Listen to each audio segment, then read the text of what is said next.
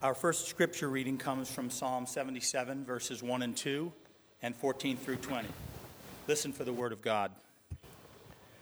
I cry aloud to God, aloud to God, that the Lord may hear me. In the day of my trouble, I seek the Lord. In the night, my hand is stretched out without wearying. My soul refuses to be comforted. You are the God who works wonders. You have displayed your might among the peoples. With your strong arm, you redeemed your people, the descendants of Jacob and Joseph. When the waters saw you, O God, when the waters saw you, they were afraid. The very deep trembled. The clouds poured out water, the skies thundered, your arrows flashed on every side. The crash of your thunder was in the whirlwind. Your lightnings lit up the world, the earth trembled and shook. Your way was through the sea, your path through the mighty waters, yet your footprints were unseen. You led your people like a flock by the hand of Moses and Aaron. Our second scripture reading comes from the second book of Kings, chapter 2 verses 1 through 16. Listen for the word of God. Now, when the Lord was about to take Elijah up to heaven by a whirlwind, Elijah and Elisha were on their way from Gilgal. Elijah said to Elisha, Stay here, for the Lord has sent me as far as Bethel. But Elisha said, As the Lord lives and as you yourself live, I will not leave you. So they went down to Bethel. Then Elijah said to him, Stay here for the Lord has sent me to the Jordan. But he said, As the Lord lives, and as you yourself live, I will not leave you. So the two of them went on. Fifty men of the company of prophets also went and stood at some distance from them, as they both were standing by the Jordan. Then Elijah took his mantle and rolled it up and struck the water, and the water was parted to one side and to the other until the two of them crossed on dry ground. When they had crossed, Elijah said to Elisha, Tell me what I may do for you before I am taken from you. Elisha said, Please let me inherit a double share of your spirit. He responded, You have asked a hard thing. Yet if you see me as I am being taken from you, it will be granted you. If not, it will not. And they continued walking and talking. A chariot of fire and horses of fire separated the two of them, and Elijah ascended in a whirlwind into heaven. Elisha kept watching and crying out, Father, Father, the chariots of Israel and its horsemen. But when he could no longer see him, he grasped his own clothes and tore them in two pieces. He picked up the mantle of Elijah that had fallen from him and went back and stood on the bank of the Jordan. He took the mantle of Elijah that had fallen from him and struck the water, saying, Where is the Lord, the God of Elijah? And when he had struck the water, the water was parted to the one side and to the other, and Elisha went over.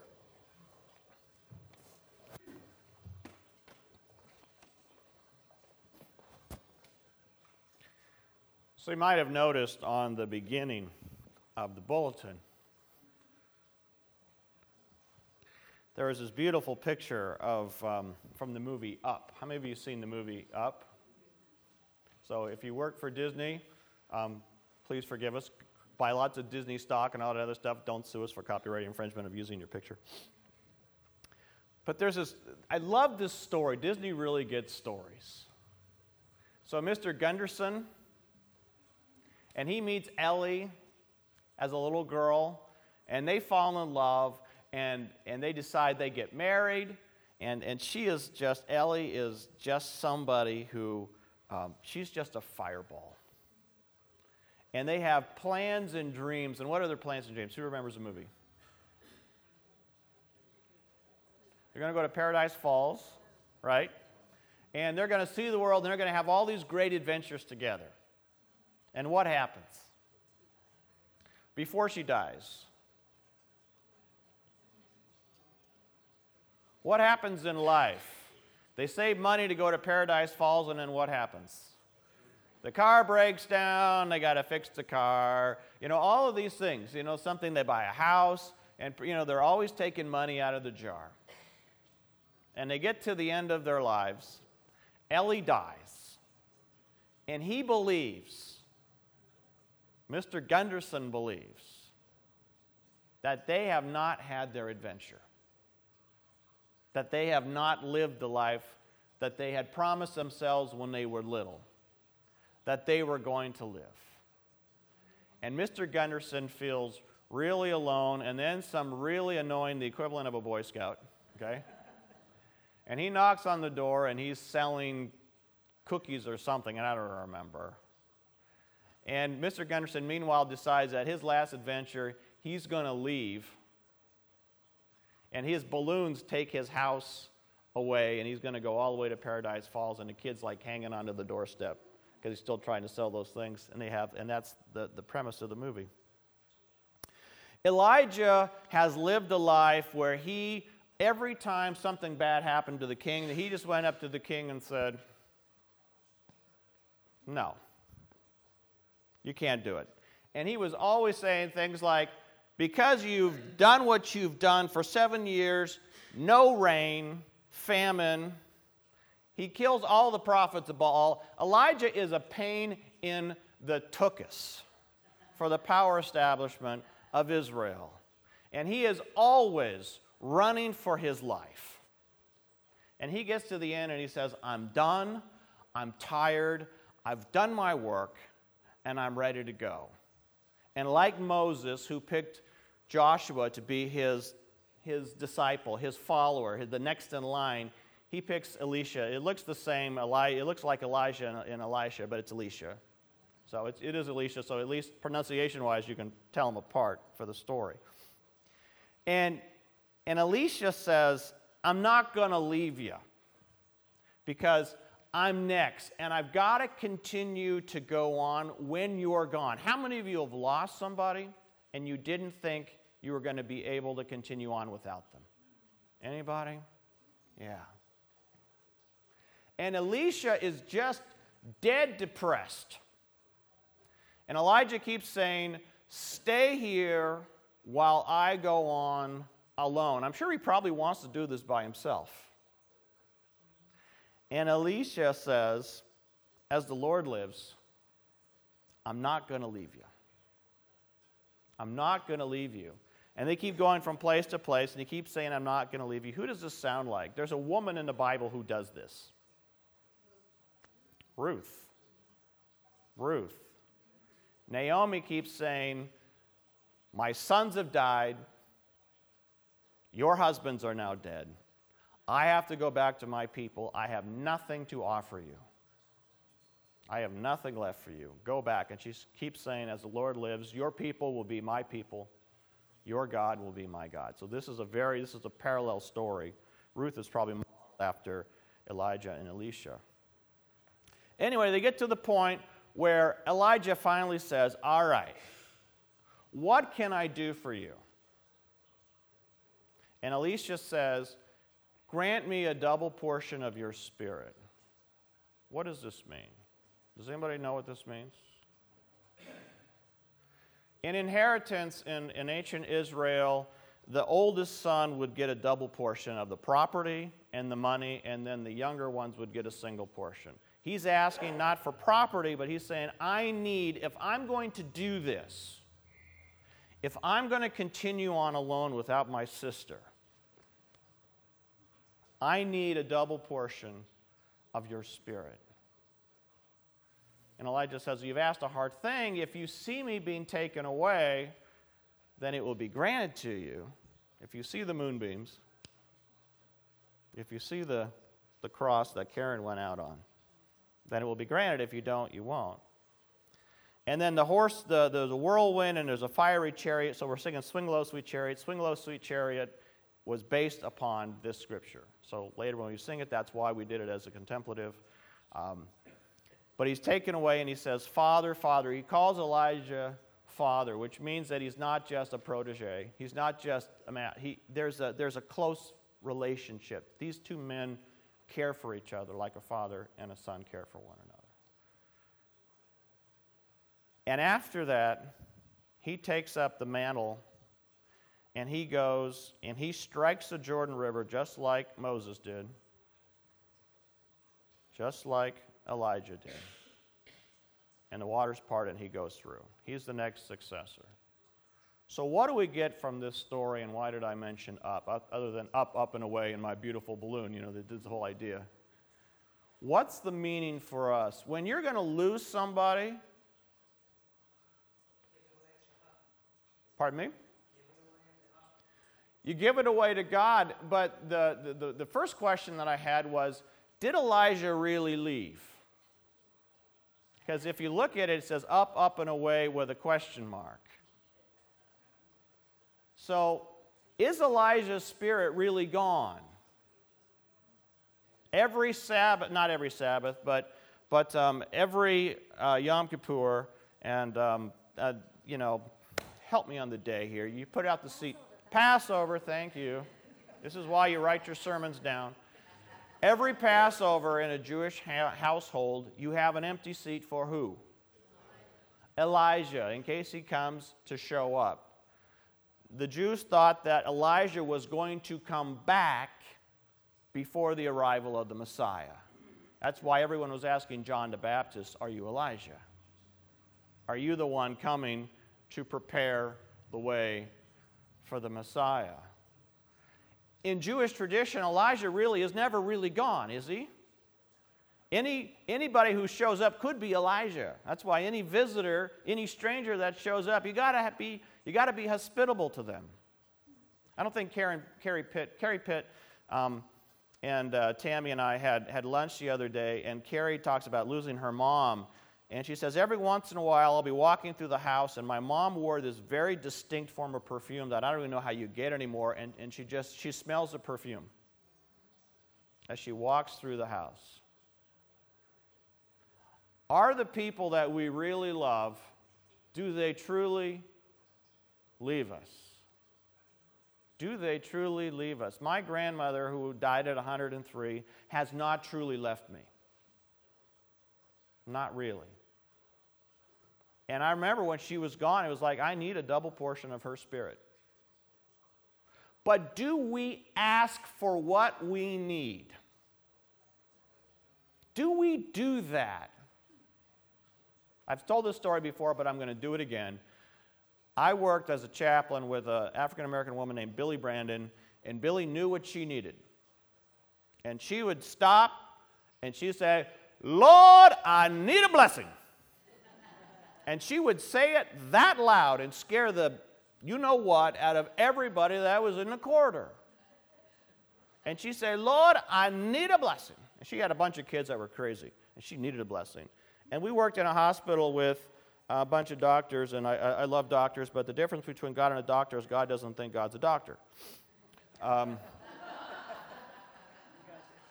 and, and there were a bunch of doctors who thought that they were up the food chain higher than they actually were, and, and they were treating patients in a way that sometimes people who don't have great social skills treat patients. And, and, and Billy was ready to kill these men, these doctors who were being so incredibly insensitive. And these men are alive today because Billy Brandon got a blessing and didn't kill them because sometimes you just wanted to strangle them. You know, because you've seen a, a doctor with a bad bedside manner, it's not a pretty thing. But Billy Brandon knew to say, I need a blessing. And Elisha said, If I'm going to do the work that Elijah says I can do, and that God calls me to do, I can't do this without a blessing. Do we feel today, do we feel that we can ask God for a blessing?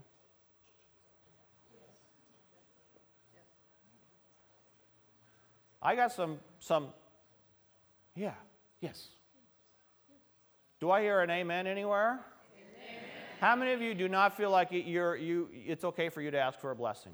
And it's okay if you put your hand up. Yeah, yeah, honesty. Honesty. I know so many people, and they're lovely people, and they pray for everybody else. You know these people? They will spend a half an hour on their knees in the morning and a half an hour on their knees on the night, and they will pray for everybody they know, and who will they not pray for? themselves. Themselves. One of the interesting, Al sent me another video, which I appreciated. Al sends me good things. And this was a pastor that came back to his congregation. It was the, the, the national meeting of the NAACP was meeting, um, but he went back to his congregation. Uh, it was the day after Trayvon Martin um, was, you know, the, the, the verdict was the way the verdict was. And he came back, and he basically, his whole talk was, I need you to pray for me. Because if I'm going to continue to do the work that I need to do, I need your prayers. One of the beautiful things that happens before worship is Phyllis and some other people with the, with the Healing Touch team, they pray for me in the back of the church. And if I ever actually get through a sermon, it's because they pray for me. You can tell when they're not here because the sermon goes, crashes and burns. We are people that Scripture says, pray for yourself. It is okay to God that we ask for a blessing. My favorite story in all of Scripture is Joseph struggling with the angel, which is basically Joseph struggling with God.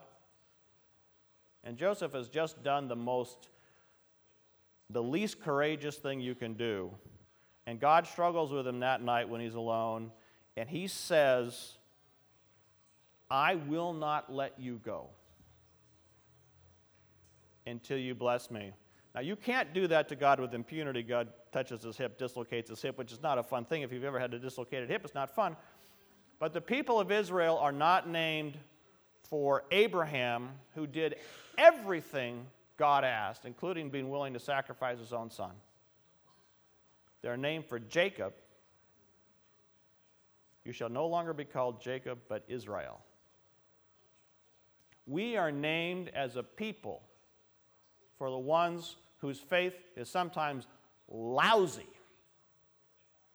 But we know where our help comes and we know how to ask for it. We know how to say, My Dodgers need help.